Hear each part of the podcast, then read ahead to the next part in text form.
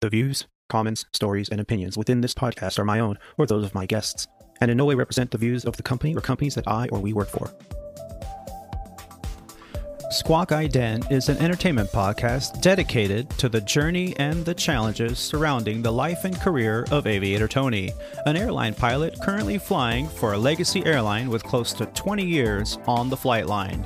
This is episode 9 of Squawk Ident, recorded on Monday, the 11th of November, 2019, from the Aviator Studios somewhere in Southern California. On this episode of Squawk Ident, we will discuss an incident that occurred today at Chicago's O'Hare International Airport when an Envoy Air Incorporated Embraer 145 in the American Eagle livery slid off the runway after landing in a winter weather event. We also look at recurrent training for airline pilots, what is involved, and is it really where pilots go to get beated repeatedly until they get it right?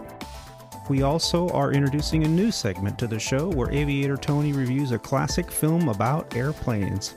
All that and more on this episode of Squawk Ident.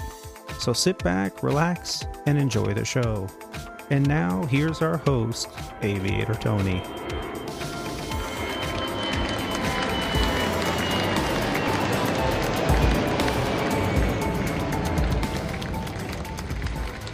Hi, everyone, and welcome back to the show. I'd like to take this opportunity to thank again Captain Roger from episode 8. It was a wonderful interview with a pilot who has had his own unique set of hurdles to overcome in this path to a career in aviation.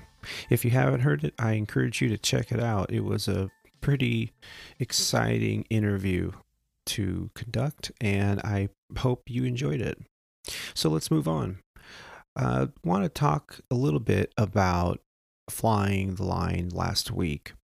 Uh, we didn't get a chance to go over some of the normal segments, so just a quick recap. Uh, actually, a week ago today, I was able to fly a two day trip that I picked up uh, because I had a very long stint in my schedule of days off in the middle of the month. And so I had an opportunity to pick up a two day trip that was really nice, and I did. It was a LA to Lihue and back that uh, was a nice day trip flying out and a day trip flying back. So, as I mentioned in previous episodes, that's always a, a good opportunity to to do some flying that normally I wouldn't get because of my seniority. So uh, that trip was nice. It was relatively uneventful. I've talked about that uh, flying before, so I'm not going to bore you with too much of the details. But one thing did happen that stood out. So we're climbing out out of Los Angeles, and we're doing the uh, oceanic tracks. And on this particular flight, the dispatcher had filed us over a more northern track. Now, if you haven't heard the term before, tracks are basically kind of like freeways in the sky. So if you looked at a aeronautical chart that extends from Hawaii to the west coast of the United States, you're going to see that there's some Hawaiian route tracks that take you over to the islands. Now, the aircraft that are flying over, as I mentioned uh, in a previous episode, they're not under radar contact because there are no radar facilities over the water. So you're going over a planned route and you have to stay within uh, five nautical miles of either side of this track and you need to make position reports on a regular basis. And it's all timed out so that no two aircraft are at the same altitude at the same place at any given time. So it's important that you are following this, you know, freeway of the sky. These tracks uh, go as far south as somewhere around San Diego to their starting point, and as far north as a beam of San Francisco. So it just depends on which track you have planned to fly over on. and it's dependent on weather, on wind currents. So your dispatcher may have you fly from Los Angeles up the west coast towards Oakland or San Francisco before you turn left and head uh, west over the Pacific on your track over to one of the Hawaiian Islands. And this is exactly what happened on this particular day. And we, the captain and I discussed it uh, on our pre flight briefing on what the plan was. We also talked about it a little bit in operations before the flight uh, when we were reviewing some of the paperwork together. And we, as I mentioned, we were uh, departing, we're flying out, and about 20 minutes into the flight, as we're kind of hugging the coast of uh, California, uh, before we made our turn to head west, we got a call from the cabin, and the number one flight attendant said, uh, Captain, there's a passenger back here that is tracking us on their phone uh, with some uh, like air tracker uh, software. And they're saying we're going way too far north. Are we going the right direction? And we both looked at each other like, um, seriously? They're they're tracking the flight on because uh, they what have Wi-Fi or something. So you know we we kind of looked at each other for a minute, and and the captain said, "Well, okay, well I'll, I'll make a PA. It's fine." So what ended up happening, we figured out that since we were hugging the coast, we still had Wi-Fi because over the water. Uh, unfortunately, our aircraft at Legacy Airlines uh, don't have satellite style Wi-Fi, so we lose the ability to stream on the internet for our passengers. But because we were taking this northern track, we were able to maintain Wi Fi connection much longer than usual. And this passenger in particular must have been tracking the flight with whatever software or app that they were using. So, you know, the captain said, Well, okay, I better make a PA because people are going to get nervous, whatever. So he went and uh, you know, was off the comms. He went back to make the PA and, and he said something to the effect of, Well, ladies and gentlemen, it's come to my attention that one of our passengers uh, is tracking the flight and was concerned that we were flying a little bit uh, more north than usual. And this is actually a very true statement. Uh, we were filed to fly on a track to go over to Hawaii that is much uh, farther north than normal. So we're actually flying northbound towards Oakland before we make our turn and head towards the Hawaiian island of Lihue, uh, or the uh, Kauai uh, to the airport in Lihue. So this is because of the higher winds that were uh, on the more direct track that's right out of Los Angeles. So it actually saves us time by flying northbound for about 30 minutes before we turn in. And we'll be making that turn here in about 10 minutes. So uh, not, nothing to worry about. We are actually flying in the correct direction. And that that was the PA. And I stopped for a moment and I thought about it and I and when he came back and you know I told him okay there's been no changes on the radio or anything uh, he kind of he looked a little annoyed but not to the point where like he was upset or anything but I said man talk about a change in the atmosphere from even 10 years ago. And he looked at me and was like what? I said you know 10 years ago tracking something on a app, your flight path over a, a satellite image a mapping system on your phone that's in your pocket.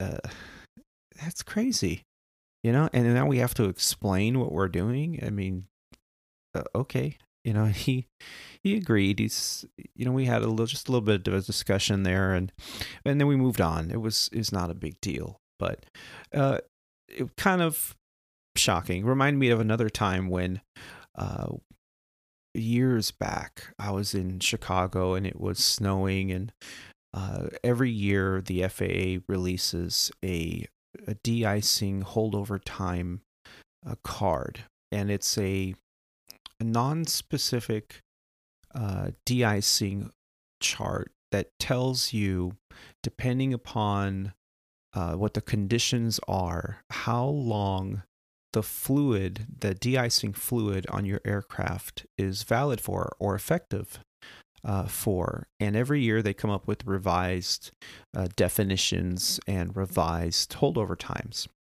And what a holdover time is for those of you that haven't heard these kind of terms before is so if it's snowing out there there's there's two types of de-icing fluid that we generally use in the airline world uh, one is called de-icing and the other is anti-icing now, the de-icing fluid is usually clear. So if you're in the back of the airplane and you're at the gate and they're they're de-icing the airplane, it's usually it's not snowing or there are no uh, meteorological conditions that have active um, precipitation. So if that's the case, they're going to spray you down with a solution that removes any frozen particles from your wings uh, or fuselage.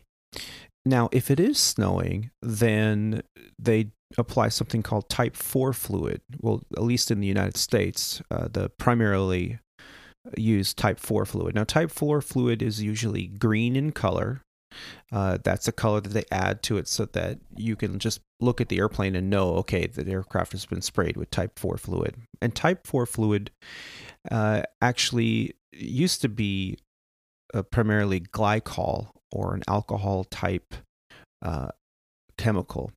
So what would happen is as the snow fell or the freezing precipitation of any kind fell on the aircraft, it would melt off chemically. And of course, that would last a different amount of time depended upon both temperature and type of precipitation. So if it's something like light snow, your holdover time, which is the time that you can uh, be in the elements and take off without having any accumulation of freezing uh, particles landing on your aircraft and sticking. Uh, that holdover time is much longer with light snow. But if you have something like freezing fog or freezing rain or anything like that, your holdover time is much less. And every year the FAA comes out with a new chart that's been revised. And I can remember one time uh, we were, you know, this is the first day that this new uh, season's FAA holdover time card came out. Now, we also have other cards uh, that are very specific to the type of fluid that you have been sprayed with. So there's probably about a dozen different chemical uh, types or manufacturers, and our um, company manuals always have uh, much more um, lenient holdover times when you have a very specific type of fluid uh, that they've used. Uh, so, you know, the FA guideline is for like a generic fluid. So those holdover times uh, are much less because it's a generic fluid. So they just take the the lesser amount of time uh, overall. But if you've had uh, like say Kilfrost or ABC Plus or, or, whatever the manufacturer is, those holdover times could be much longer because those fluid uh, chemical compositions could be much stronger. So we usually go with whatever the specific manufacturer's holdover time is, not the FA generic time. So this was the first day that the card came out. We were in Chicago. We got sprayed down with both type 1 and type 4 because it was uh, snowing that day. And as we completed all of the procedures for de-icing and we're getting ready to push off the gate, we get a call from the cabin. And the flight attendant says, Hey, uh, guys, there's a pilot back here and he wants to make sure that you guys are using the new FAA holdover times that came out today. And captain and I looked at each other. Wait, what? There's a pilot back there that. Who does?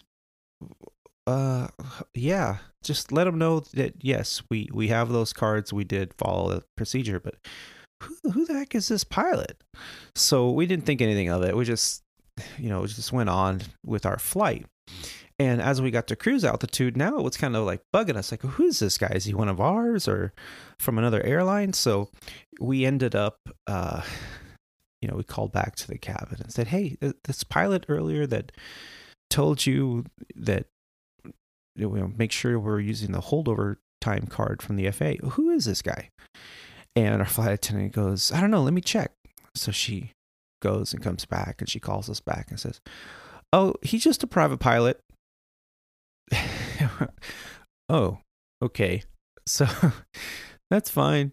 You know, and the captain's like, well, make sure he sticks his head in the cockpit so we can thank him, which was really not the intention. He just wanted to see who the heck this guy is and and uh, he never did stick his head in the cockpit he just kind of walked off the airplane with the rest of the passengers so uh, but hey he was he was looking out right so uh, it kind of leads me to our next topic, which is a, a relatively serious thing that I read this morning. And uh, I wanted to talk to you about this uh, airplane that slid off the runway in Chicago.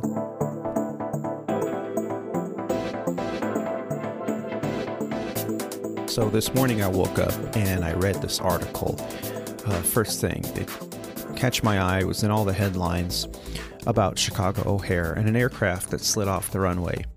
Now, this article you know, kind of hit close to home, being that off and on I was based out of Chicago for 13 years, flying the very same airplane. As a matter of fact, I probably have a couple hundred hours in that very same airplane, the N number of the airplane that slid off the runway. So uh, it really hit me close to home. So I, I read the article closely and was very grateful to read that no one was hurt in the incident. Uh, from the Chicago Sun Times in an article written today, November 11th, 2019, by a David Stewart. Um, it's entitled "The Plane." A plane slides off snowy runway at O'Hare Airport and no one was injured. So I'll read a little bit uh, from the article in case you haven't uh, read it yet, and then we'll kind of talk about it. So the Chicago Fire Department responded about 7:45 a.m. and removed everyone from the plane, according to department spokesperson Larry Merritt. No one was injured, and the passengers were taken by bus to a gate, Merritt said. A video posted to social media shows a plane landing on a snowy runway and turning sideways before sliding off the runway as a wing hit the ground. Now, I've seen this video, and it was taken from a passenger sitting on the right side of the aircraft, right over the wing, on landing. And I also uh, looked at the track of this airplane. It had done a go around uh, before committing to that landing. So this was the second attempt at landing. For whatever reason, I can only assume it was due to weather that the captain or pilot flying, whoever that was, decided to make a go around and come back around and try it again. And a little more from the article. The Embraer jet inbound from Greensboro, North Carolina had landed on runway 10 left about 7:45 a.m. and was attempting to exit to taxiway P4 Papa 4 when the airplane's right main landing gear collapsed as the plane slid off the runway, an FAA spokesperson, Tony Molinaro, said in an email. He said the FAA is investigating. O'Hare recorded surface winds of 22 miles an hour with gusts in the 30s, with light snow blowing about the time of the incident, according to the National Weather Service meteorologist. At least 1.6 inches of snow had fallen at the airport that morning. In a statement, American Airlines said that the jet's 38 passengers and three crew members were deplaned safely. The flight was operated by Envoy Air, which is owned by American Airlines. Amid the snowstorm, airlines canceled more than 640 flights at O'Hare, according to the Department of Aviation of Chicago. A spokesperson for the CDA said the incident had a moderate impact in overall flight operations at the airport, but declined to comment further. In 2018, the FAA issued a warning letter to the city of Chicago over its handling of a series of weather related mishaps at O'Hare between 2015 and 2016, including an instance in December of 2015 in which city crews allowed aircraft to continue to use runway 10 left when pilots reported that conditions were deteriorating. And in the article, they actually have a, a article from March 11th of 2018 that's referenced uh, that was published in City Beat and uh, from the Chicago Sun Times, saying that uh, O'Hare's winter warning uh, went unheeded, and it shows a United Airlines 737 uh, after it slid off the runway. I actually remember that day uh, and that incident. So, you know, the article really opens up the door to uh, some interesting facts. Now, if you don't know what Chicago Airport looks like, or you're not an aviator uh, that flies in there on a regular basis, 10 left is actually Chicago's longest runway. It has a published runway distance of 13,000 feet. Now, if you look at the uh, back of the airport diagram chart, for those of you who have instrument charts, the runway distance available is less than that. It's only 12,246 feet. But that really is irrelevant in this case because still 12,000 feet of runway is much longer than most runways at most airports at the United States. Of course, there are airports that have very long runways to accommodate the larger aircraft and the requirements for landing distance computations. But, you know, the crew is landing on the longest runway available at O'Hare. And the exit that they were trying to take, the article got wrong. It was not Papa 4. Uh, they, they would never have made a right turn off the runway uh, because it's the wrong way. Um, most of the time, the very first exit that you can actually take off of 10 left at O'Hare is a little bit further down the runway. It's the first high speed at November 3. So that would have given them at least a couple more thousand feet to decelerate prior to leaving the runway. Uh, furthermore, you know, in those kind of conditions, I've landed in those kind of conditions many times. You never really take a high speed uh, at more than a crawl's pace uh, any aviator or even any passenger that is a regular flyer in the uh, the Northwest or the East Coast and has dealt with you know flying in snowstorms, it, it's normal, and the aircraft, usually the captain is the one driving on the ground, and you know the aircraft is going to come off that runway very very slow. Uh, because the slippery conditions dictate that we take a little extra time, a little extra caution and precautions to ensure that we don't slide. So I am fully confident that the crew here had a situation to where they landed on ice, the aircraft got sideways, and I watched the video probably about six times now, uh, both from inside the cockpit and I saw uh, I'm sorry, from inside the cabin, and I saw the video uh, from outside of the aircraft uh, after the uh, passengers and crew were removed. And uh, I also looked at some of the pictures, and I'll post a link in the show notes to what I've found so far. I'm sure now there's going to be a dozen more news agencies covering this, if not more than that. So, and pictures will continue to surface as they usually do in these kind of situations. But uh, you can see that the aircraft uh, arrested in the dirt or in the grass uh, over by Papa 4, which is less than halfway down the runway. So about four or 5,000 feet uh, from where they would have landed, which, you know, even on dry conditions, you, you would never exit there.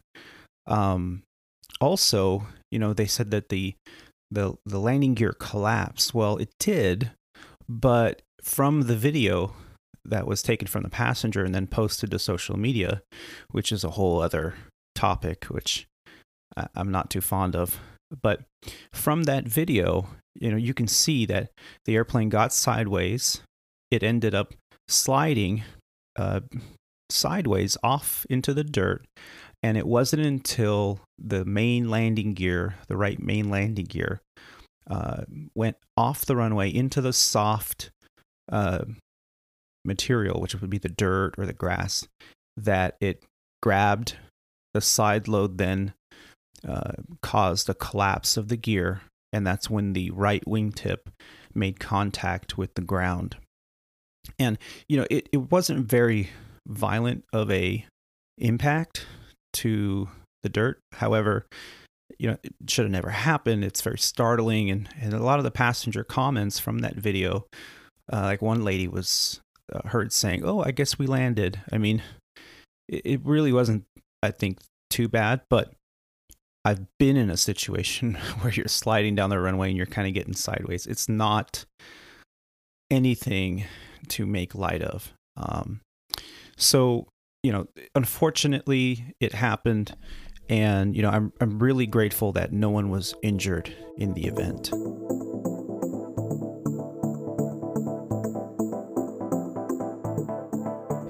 So, an incident like this happens what's next for the flight crew? Now, I've been very fortunate in my lifetime. I have had uh, probably a good dozen emergency declarations uh, in the aircraft, and not once was it to the point where it was an actual accident. And, you know, knock on wood, I'm hoping that that maintains a, a true statement throughout the rest of my career. But you know, the odds are that something may happen to me in the future. Uh, and in the training that you receive, uh, as early on as when you are learning to be a private pilot, uh, one of the things you have to know is definition of incident versus uh, definition of accident. And what's next? Well in the airline world anything like this happens.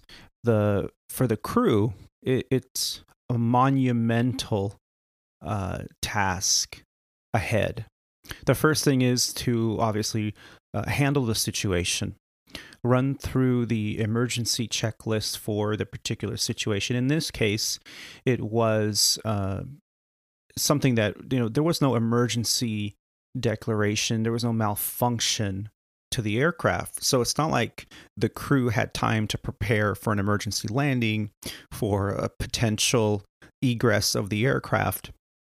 So, you know, this happened on landing and you know, the only reaction they had is is post event. Now, in a situation like this, the first thing that you do is you secure the aircraft. You shut down the engines, you you know, run through your emergency engine shutdown procedures uh, also, you have to communicate with the cabin, let them know uh, are we going to evacuate? Are we going to stay put? Is it safer to remain in the aircraft? Or is it safer to do an emergency evacuation? Uh, I'm only assuming here, but I would I would venture to think that you know they didn't evac immediately. Uh, that they waited until they could secure the airplane, uh, get the engine shut down, um, try to uh, maintain some kind of power. They possibly turned on the APU so that the lighting in the cabin would remain on without the emergency lights uh, being the only source of uh, electricity. But I don't know. I wasn't there. Um, and, you know, by then they'd be commu- communicating with ATC, with the with the ARFF or ARF as we call them, Airport Rescue and Firefighting. Uh, and you know, once they show up on scene, which is usually within a, a matter of, of seconds, uh, if not a minute or so. Uh, then there'd be some communication, which is okay, is the aircraft secure? And uh, are we going to deplane immediately? Or are we going to wait for a bus to come out? Because obviously it's it's a snowstorm outside.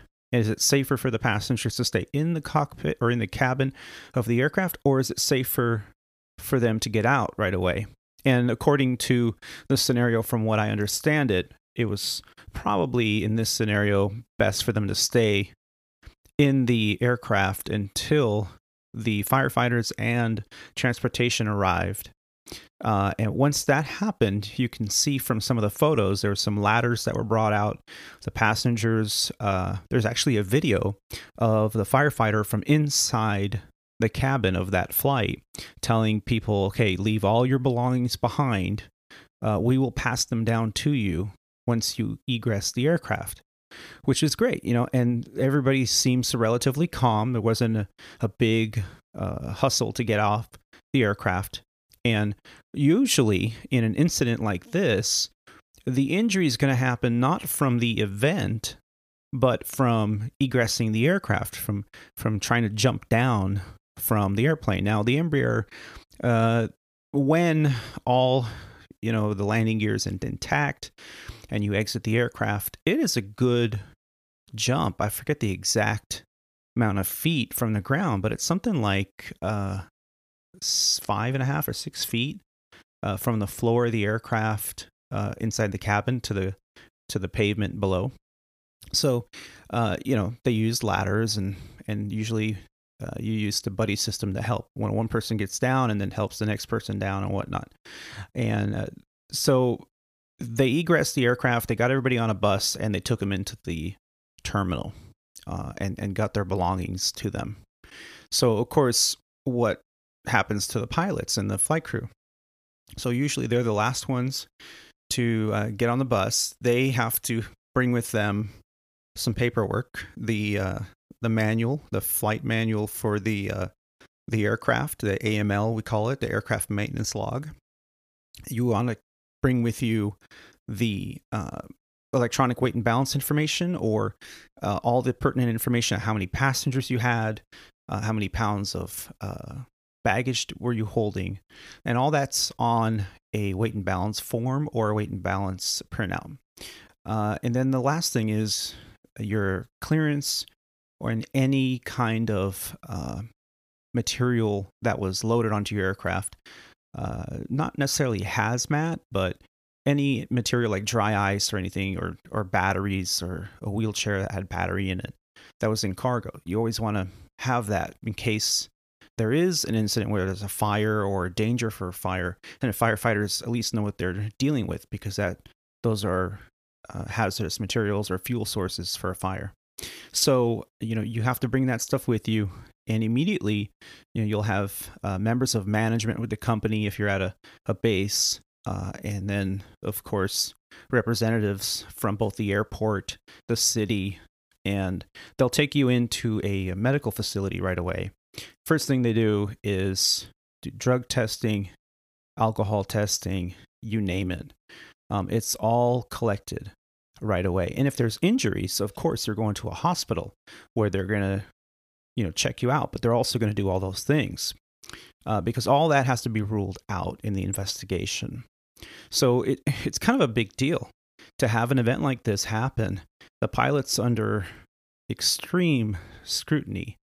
Uh, not to mention you know from all the coverage uh, especially nowadays with you know everyone's got a film studio in their pocket with their phone you know all of it's going to get out to the media um, and although it's not supposed to happen, a cockpit voice recorder is supposed to be protected, and the only person that can release that information would be the NTSB or FAA, which they're not really supposed to. But it seems to me every time I see or hear about an incident in the news that we then, oh, suddenly have audio recording from inside the cockpit. How the heck did that happen?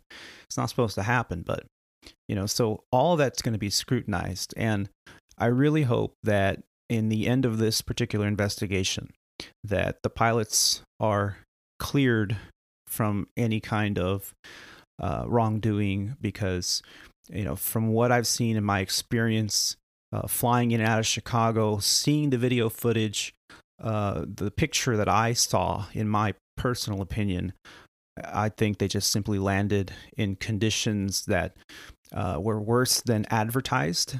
Because they, if it was braking action uh, nil, uh, or if the uh, snow and ice was on the runway and a previous aircraft reported deteriorating conditions, uh, they just would have went to an alternate airport or cho- chose a different runway out of Chicago if that was an option. Um, you know, because why would you put yourself in that situation? So it leads me to our next segment. There we were. I love a good aviation story. I've found that when telling a good tale from the flight line, it is best received if told in the first person.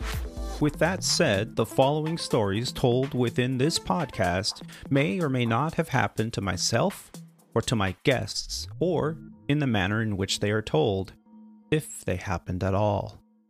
This is There We Were. You know, I have very fond memories flying the line at the regional carrier where I started my aviation career. And, you know, some of the events that have happened have been wonderful learning opportunities. One such event happened on my last month flying for the regional carrier. And I, at the time, was a check airman uh, on the Embraer aircraft. And I had a new hire with me. We were conducting IOE, which is Initial Operating Experience. So, for those of you who don't know, uh, when you get hired on with an airline, you go through ground training, and they call it first they call it indoctrination or indoc, and that's usually two or three days, uh, and they talk about the procedures and policies of the company. They give you the HR rundown, uh, you know about safety and harassment and all the all the goodies that you would get at any employer when you're new to the company. After that, uh, it's usually a few weeks of long term ground training.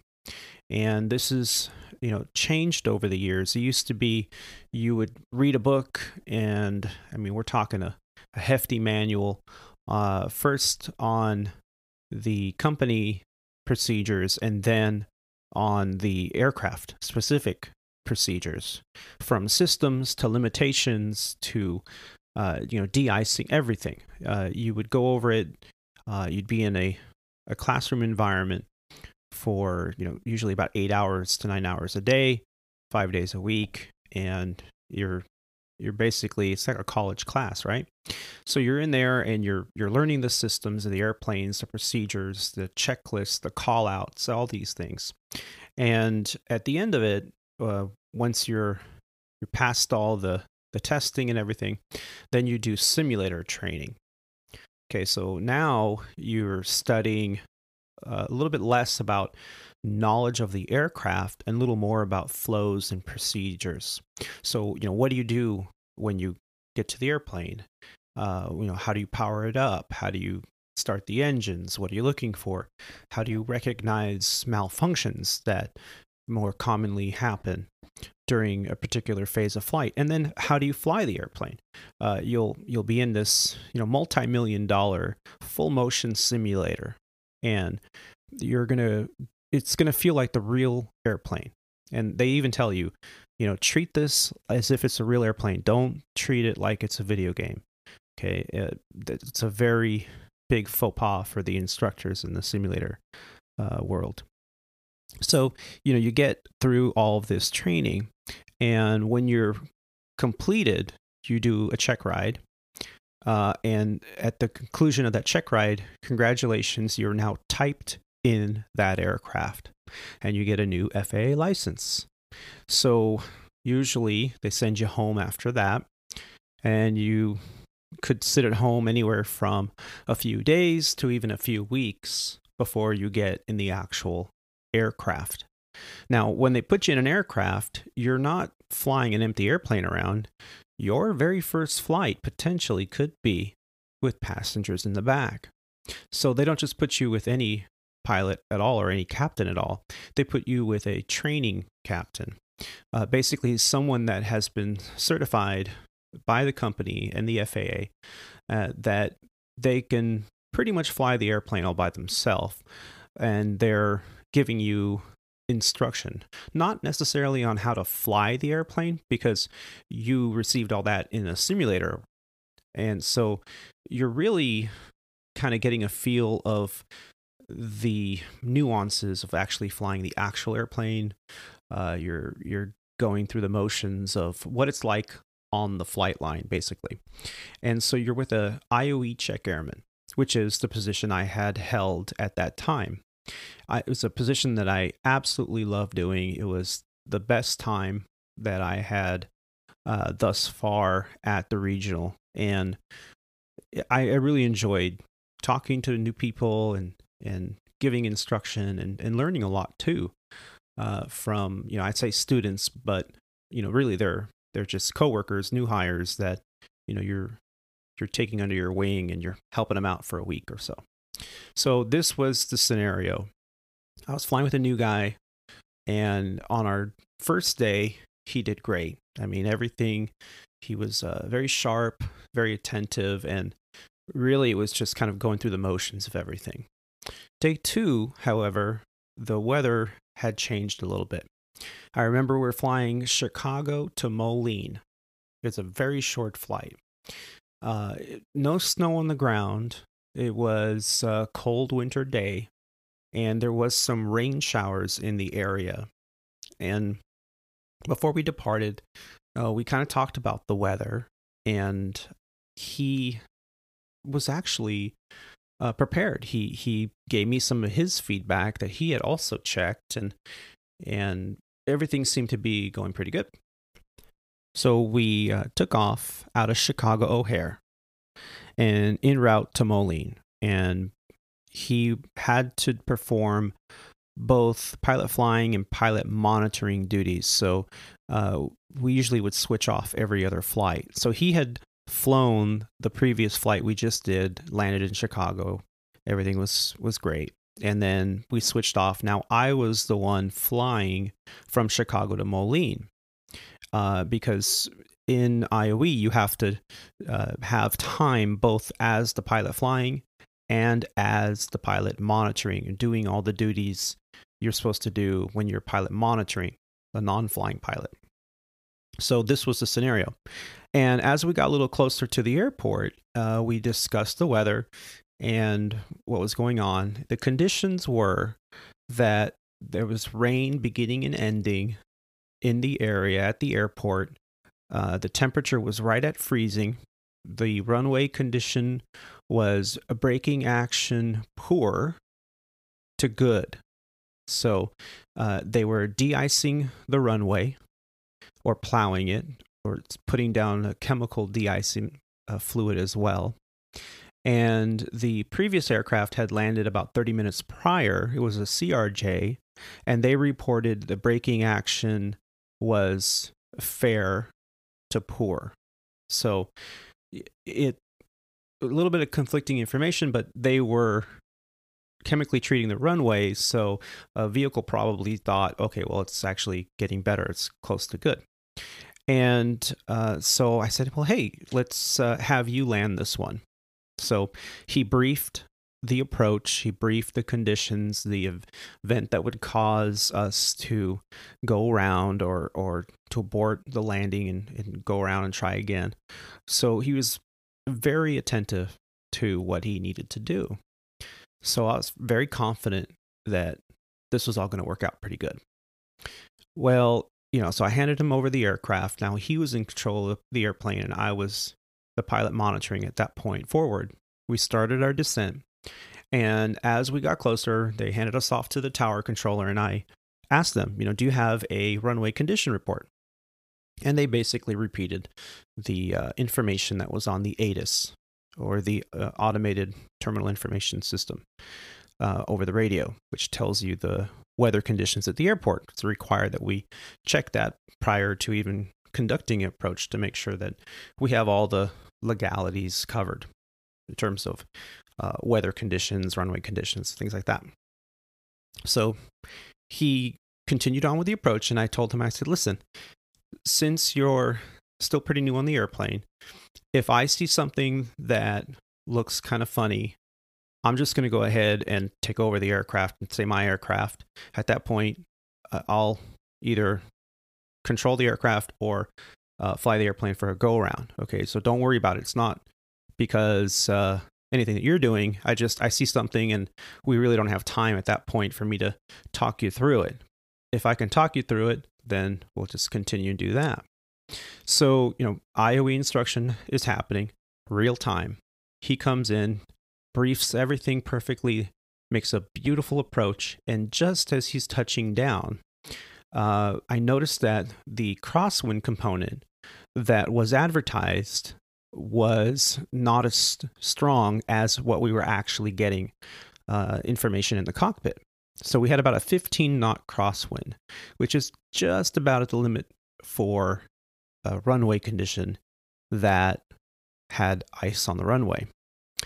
Uh, and he touched down, and just as the mains touched down, the nose started to come down right on center line, looking great.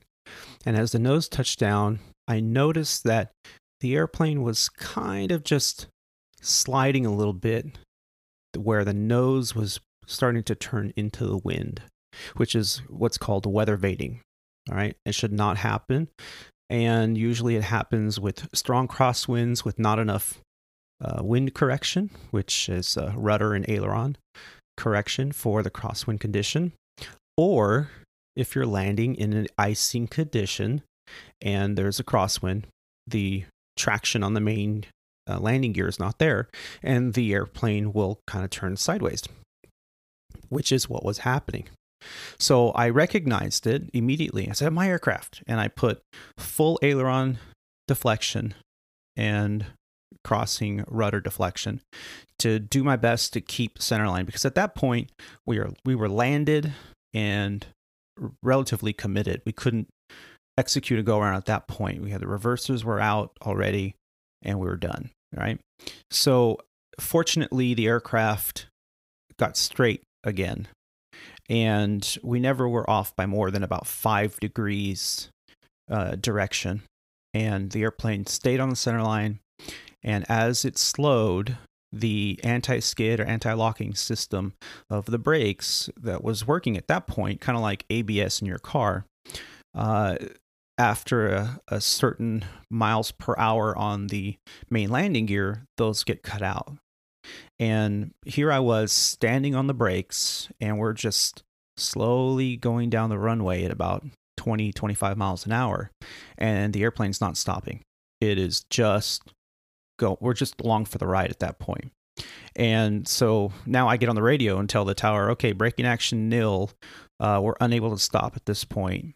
And the tower controller says, okay, we'll just take it to the end. We dropped some salt and sand at the end and you should be able to turn off. If you require any assistance, let us know. And I was like, okay.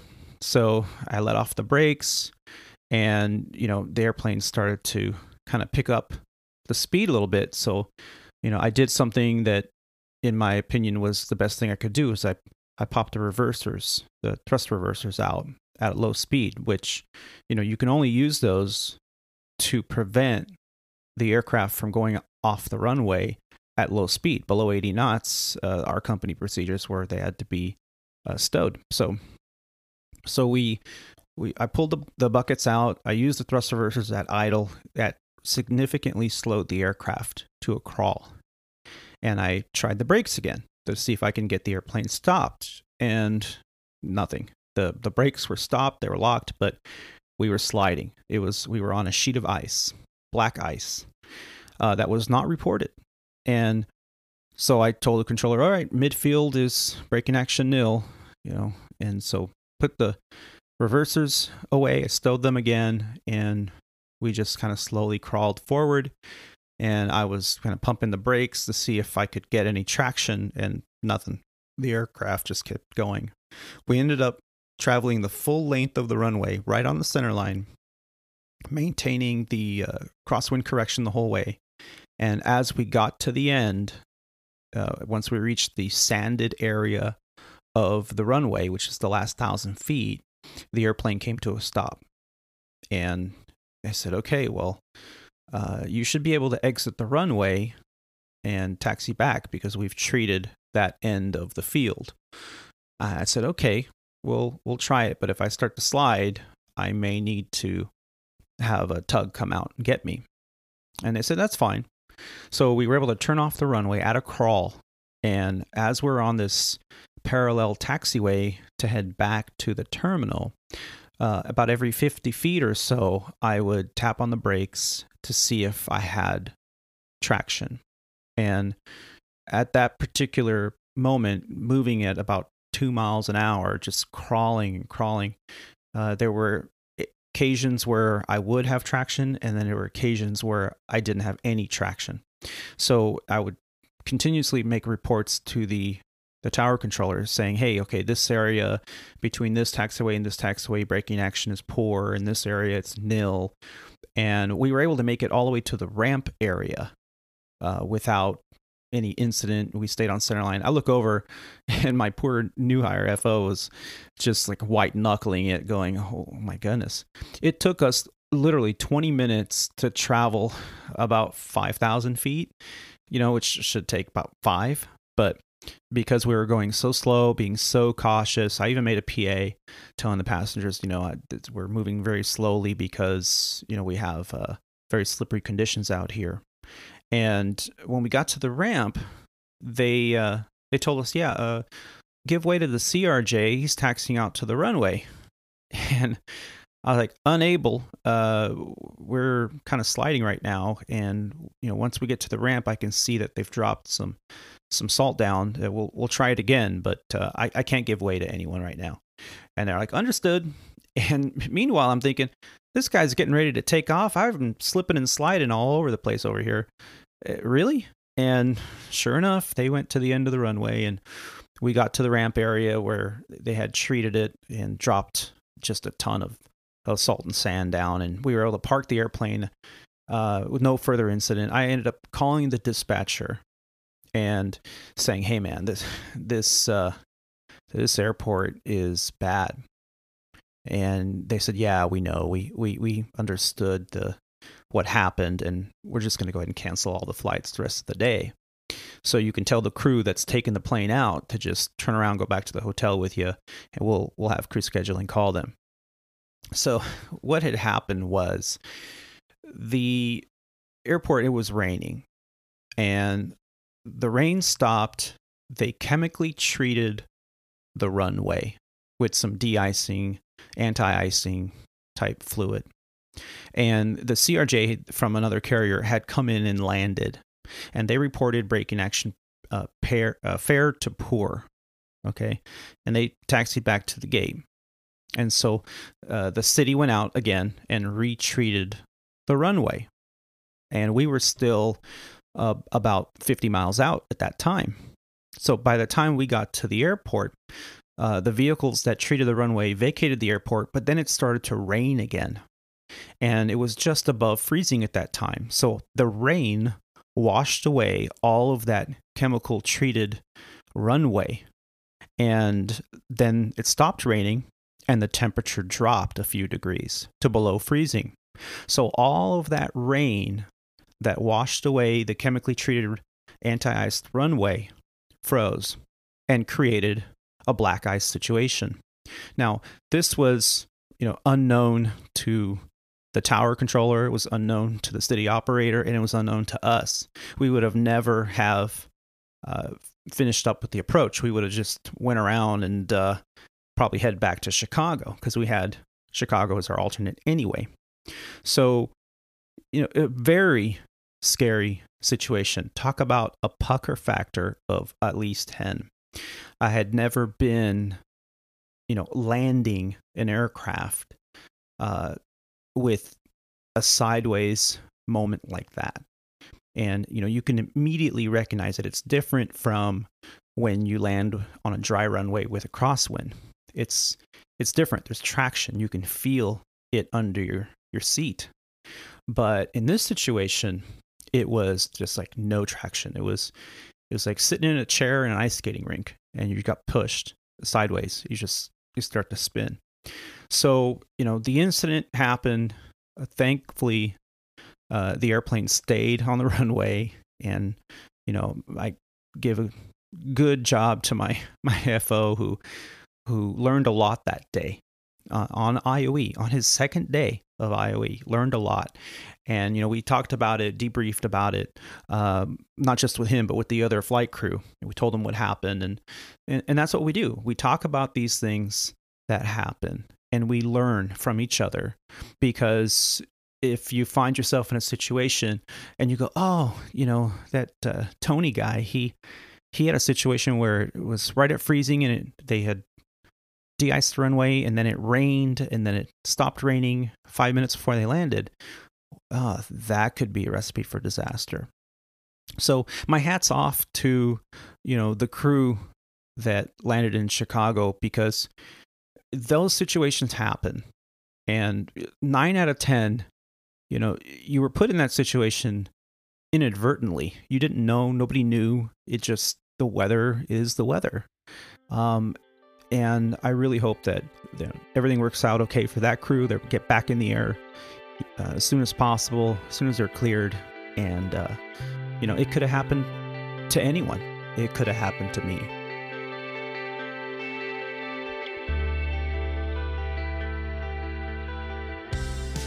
So, next month, I have something coming up with training.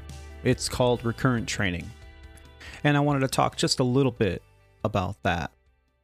So, re- recurrent training is something that every aviator at an airline or charter uh, operator has to go through. The FAA requires that you know we we go through emergency procedures, standard procedures periodically. And whether that's in an effort to remain current or in an effort to go through procedural changes, either way, every airline has a program for training that they have to go through.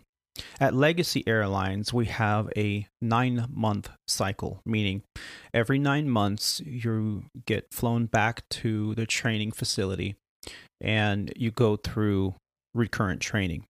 Now, for us, that is usually a three day event, not including travel. So, day one is usually a relatively long day filled with ground based training. Uh, there are no you know at home training uh, material to go over like some airlines do. Uh, everything is done pretty much uh, at the schoolhouse. So we go through our ground training and we cover everything from uh, emergency equipment to uh, aircraft slides and doors and all the things that we have to at least manipulate uh, to be current in how to use that stuff. Uh, then we go through everything from any changes that has happened in our procedures we talk about aircraft systems and limitations and all kinds of things. At the end of the day, they do an assessment. You know, uh, pretty much everyone by that point at the end of the day can can pass the assessment with no problem. And then we come back on day two for some simulator work. Now that also includes a, a lengthy uh, pre-event briefing where you discuss uh, the maneuvers you're going to do, the procedures that you're going to do in the simulator with a sim instructor. And usually you're partnered up with uh, a captain or a first officer, depending on what you are. You'll you'll get paired up. And if there's not one available, they'll just take another check airman or sim instructor and put them in the other seat to assist you. Uh, so you know, in the simulator, you'll go through everything from what they call maneuvers validation, uh, well, they'll have you do uh, stall recovery and uh, you know turns, holds, that kind of thing. uh, and they'll also have you do go rounds and landings and uh, aborted takeoffs, aborted landings. I mean, you name it, engine fire, that kind of stuff like that. So, all the emergency procedures that pilots are required to be proficient in, uh, they're, obviously, they're not going to do it in the airplane, they're going to do it in a simulator. And we work on cycles. So, uh, last year, I went through what they call an R9 or the, the nine month cycle. Now, this year, uh, I'm going to have to go through what they call R18, which is an 18th month cycle. So, whatever we didn't cover in the first nine month cycle, we're going to cover in the second nine month cycle. And it's the same thing ground school one day, simulator for two days. Now, the 18th month cycle is uh, a little bit more in depth with maneuvers. So, I'm going to be doing a lot of go arounds and aborted takeoff, aborted landing, single engine approaches, you know, a second stage engine failure, all these technical things. But at the end of it, I should then be proficient in the call outs, the reaction, the procedures, the profiles, all the things that we're trained to do, so that in the event an emergency happens on the flight line, in the actual aircraft, there's no thinking about it. You just you react. Uh, initially, you react kind of instinctually to do your memory items, your memory flows, and then work through the problem with the appropriate uh, emergency checklist, checklist, whatever it is you're doing, the quick reference uh, procedure, and you know how to do it because you've done it before. And because you've done it before, you recognize what you should be doing, both pilots. Even if you've never flown with the other individual before, you're both trained in an identical fashion and you're both expected to respond in an identical fashion to operate with the standard operating procedures. So that's what's coming up. Uh, I'm going to start studying for that now because I've got about uh, 30 days before I have to head out. And of course, there are plenty of of reference material uh, to go through uh, to make sure that I have everything that uh, I'm supposed to know, you know, in the back of my mind, so that when I go through it, uh, I'm at least uh, have polished off the cobwebs there on some of those some of those procedures that I'm supposed to know uh, just off the top of my head. And so it's a little nerve wracking. It depends on your carrier uh, beginning of your career when you're at a, a regional airline or if you're at a, uh, a small charter uh, place, it, the charter airline or the charter operators, they're going to contract out their training nine out of 10.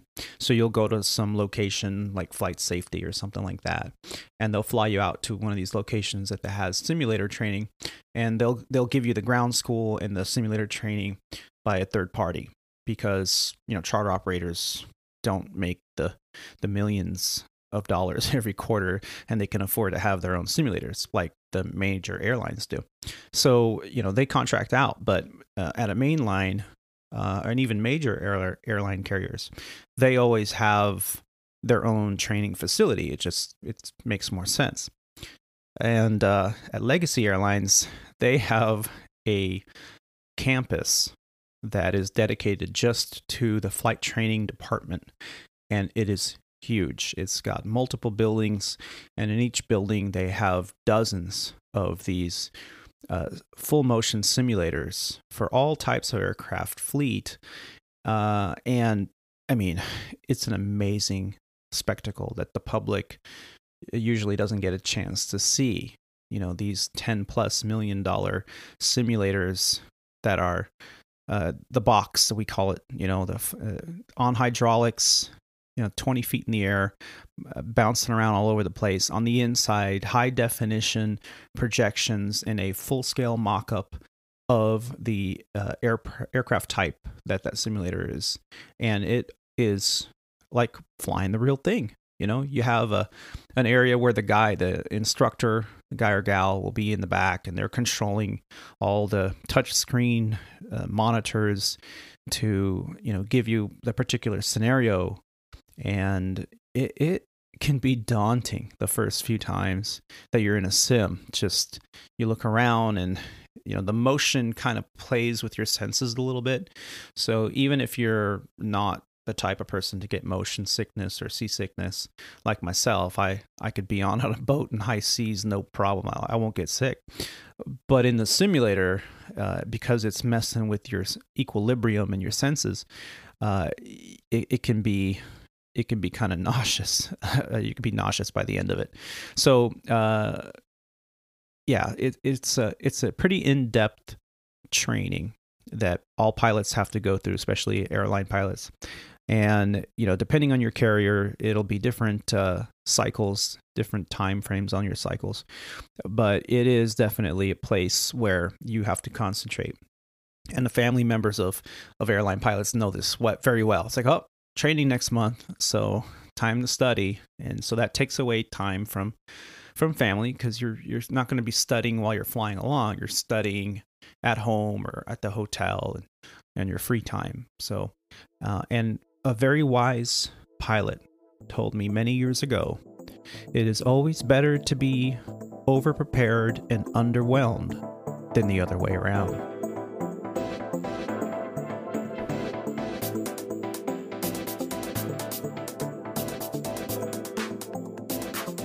So I'm very excited about this next segment. It's a new segment to Squawk Ident. Uh, but to understand that Squawk Ident was created uh, by me in an effort to chronicle the journey, the struggles, all the things I've gone through uh, as an aviator, as a pilot. Um, you know, I, for years, for years, I was approached by friends and family and asked all these questions about about flying, about being a, a pilot, an airline pilot. And you know, most of the time like, oh wow, you you must be really rich and you know, make a lot of money and you're probably home all the time and you know, nothing could be further from the truth. Um, most of the stereotypes are just plain wrong. And so that's really why I started this to kind of chronicle the journey, uh, get the information out there. And I've been having an absolute blast, you know, recording, editing, producing, marketing, and doing all the things necessary to run a successful podcast. Well, to understand my journey, we need to kind of understand who Aviator Tony is. And as this podcast continues to grow and the listenership continues to grow, I will be releasing more and more detail about who I am and how I got to this place in in my life. So one thing that I'm going to go ahead and get out there today is that I come from a relatively unique background. Uh, my parents were immigrants to this country from uh, Italy via Canada and then to California. So I grew up in Northern California. We we moved out here when I was very young, and I had a, a wonderful experience growing up. Uh, total suburban kid, you know, right out of freaking ET, right? Spielberg hit the nail on the head with the suburban kids on the BMX bikes, you know, minus the alien, but but that was me. And growing up wanting to be a pilot, you know, making model airplanes, hanging them in my room with fishing wire and you know, my my buddies had posters on their their bedroom walls as teenagers of everything from like ACDC and you know Van Halen to uh, you know Cindy Crawford posters and and Baywatch posters. I had freaking F4 Phantom, uh, SR71 poster, you know, the, the F15, you, you, name it. It was on my wall. It, everything was airplanes, airplane books, airplane posters, airplane models. And I, you know, that, that was my dream. And as I mentioned in my very first episode, uh, it wasn't something that my parents really thought that I would seriously pursue because they felt that it was a dangerous profession and didn't know much about it. And they'd rather have their son planted with both feet on the ground. Totally understandable, right? So here I am, uh, all these years later, and in my mid 40s, and here I am at the tip of the uh, pyramid. But in the process to get here, I, you know, went to high school, went to a community college, uh, had a uh, associate's degree in social sciences and photography, and that led to a transfer to a university in the San Francisco area, uh, and I got a degree in film production and had a blast doing it. Met some great people, uh, learned the technical and artistic side of producing film. And, you know, my goal was to become a cinematographer. And as life would have it, uh, you know, I worked throughout my college years. And when I got to Southern California, uh, trying to find work in the industry and maintaining uh, a job, which was my box retailer job. Uh, they kept offering me positions that led into management with great money. And when you're in your 20s and you see the money rolling in and the potential for it to rolling in, you know, you kind of put aside your your dream to to do something that you were interested in but not really passionate about and that led uh, for a transition to move to Albuquerque, New Mexico, where I was in my 20s and was engaged, bought a house, a couple cars, you know, restored a couple cars and, you know, restored the house and, and did a makeover on that. And, you know, so kept busy. And that's when I got into aviation. That discovery flight that my wife had purchased for me uh, had introduced me to a an expat Italian who came to to build time and be a flight instructor and that led me to a career following what I was passionate about. Not just a dream but a dream that I was passionate about. So here I am uh, all these years later and 20 years down the road flying for a mainline carrier and getting to talk about my passions. Well, it's only natural that I also talk about another passion of mine or something that I absolutely love, which is film. So every week, I'm going to do my best when it's fitting to talk about a film in aviation. And this week, I chose to talk about an old black and white that I saw, wow, two decades ago. And it is a, a really great, cheesy, but it, telling film, kind of in that era of Casablanca and that whole mystique of airmail flying. As a matter of fact, this film is based on how airmail got started. And it's entitled Only Angels Have Wings. Now, if you're a film student, you're going to study a very prolific director, Howard Hawks. And he did these old black and whites, uh, this you know drama, you know love interest, action packed films from the 1930s and 40s. And, you know, to stay in line with that, only, only Angels Have Wings was made in 1939. Classified as a drama slash action movie, two hours in length, uh, directed by Howard Hawks, screenplay by Jules Furthman, and the production company was Columbia Pictures. It had a all-star cast: Cary Grant, Jean Arthur, Rita Hayworth, Thomas Mitchell, and many more. This film has everything from the little uh, model airplane on a string you know, uh, and it's it's, it's a, they're taking pictures of that on models. Um, Rotten Tomatoes gives it 100%. IMDb gives it 7.7 out of 10, and Slant Magazine gives it a 4 out of 4. You've probably never heard of this film, but you know the Academy Award it was uh, nominated uh, this film for best visual effects, and for a 1930s film, it pretty impressive. Uh, they they actually were nominated for best cinematography as well, uh, along with uh, a couple other classifications, uh, black and white uh, film.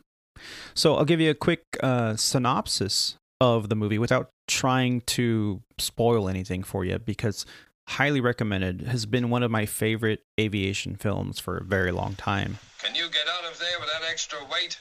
Well, I, I got a little help from the wind. I'll go right off the ledge and use the canyon to pick up flying speed. Let me know if you make it. so uh, as i mentioned uh, created in 1939 american drama film uh, directed by howard hawks starring cary grant and jean arthur. And it's based on a story written by hawks. Uh, the film also marked the first significant role in a major film for rita hayworth. A lot of one liners in this movies ladies and gentlemen. Uh, it was based on a number of real incidents witnessed by Hawks. And although Airmail in 1932, the film, Night Flight 1933, Ceiling Zero 1936, all great films, also directed by Hawk, uh, and uh, Flight from Glory in 1937. They all have kind of similar storylines, but this particular film, uh, it must be, you know, the charisma of Cary Grant, one of the great black and white uh, early film uh, actors, in, in my opinion, uh, really t- turn the table for this film. So uh, the character uh, Jeff Carter is a head pilot and manager of Barranca Airways, a small, barely uh, solvent company owned by Dutchy uh, Van Ruther, a uh, a Dutch national that settled down in the uh, fictional town of Barranca. So the whole film is based on this relationship between uh, the the main character of uh, Jeff, uh, played by Cary Grant, the chief pilot of this airline that's picking up contracts from the U.S. Postal Service, where they have to fly every day. But of course, airplanes at the time didn't have the fancy weather navigation equipment as airplanes do today. So it was a lot of uh, what we call scud running, uh, you know, in instrument conditions. Very dangerous uh, back in those days. And the film, the screenplay, was very realistic to how many incidences or crashes there were from pilots that felt forced to fly in conditions that were less than ideal simply because they had a contract to get the mail out. And the film is based on this premise, but of course, it's also a love story because in the 1930s, you had to have a good love interest, a good romantic uh, storyline to capture their their uh, viewers.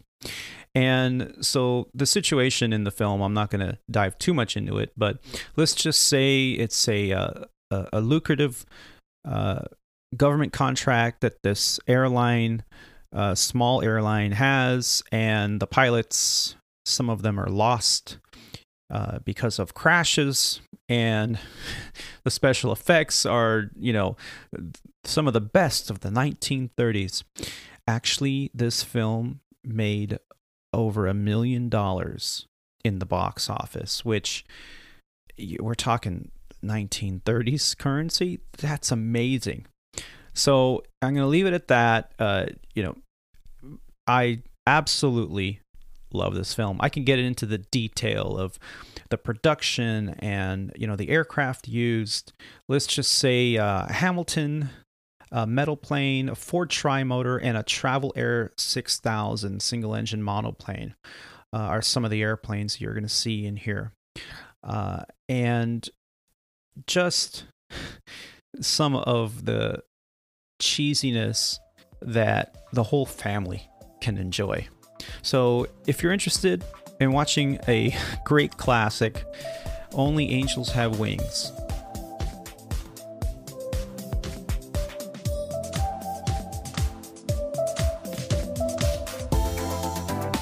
YLB, that wraps up the show. Uh, it it's gone over again.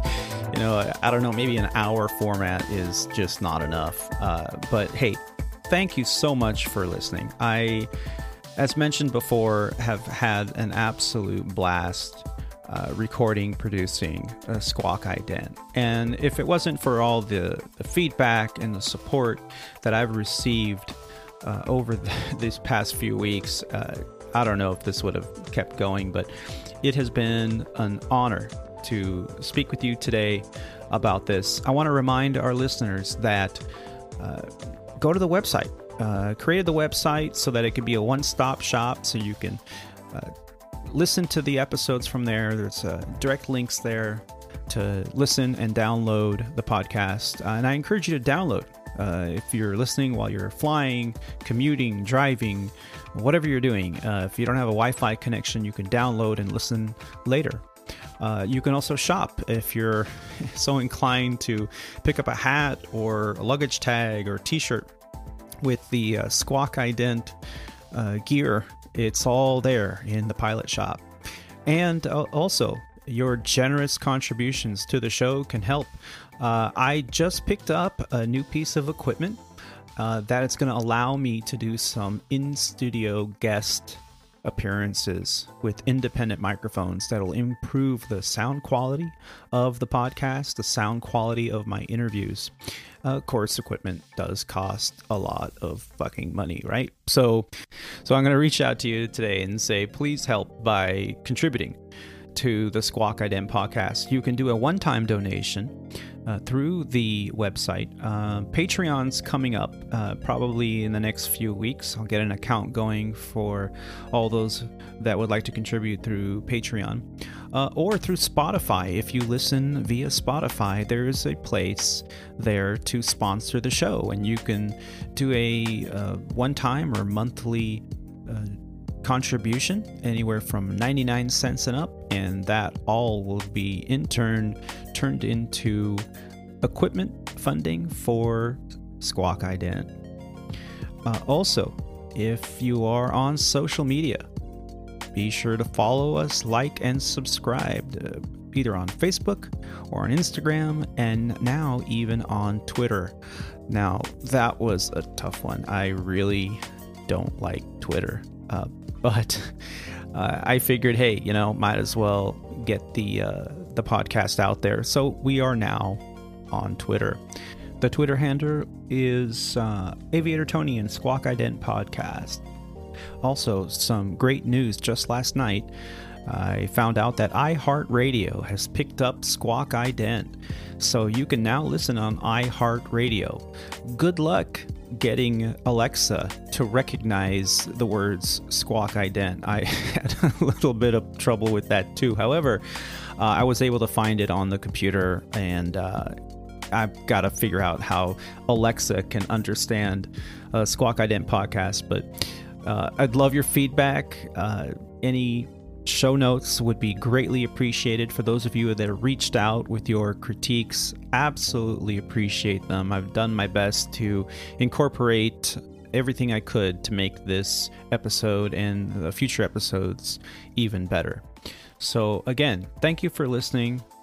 This has been a really wonderful show, and I would like to thank all of you for taking the time to listen to this grateful aviator.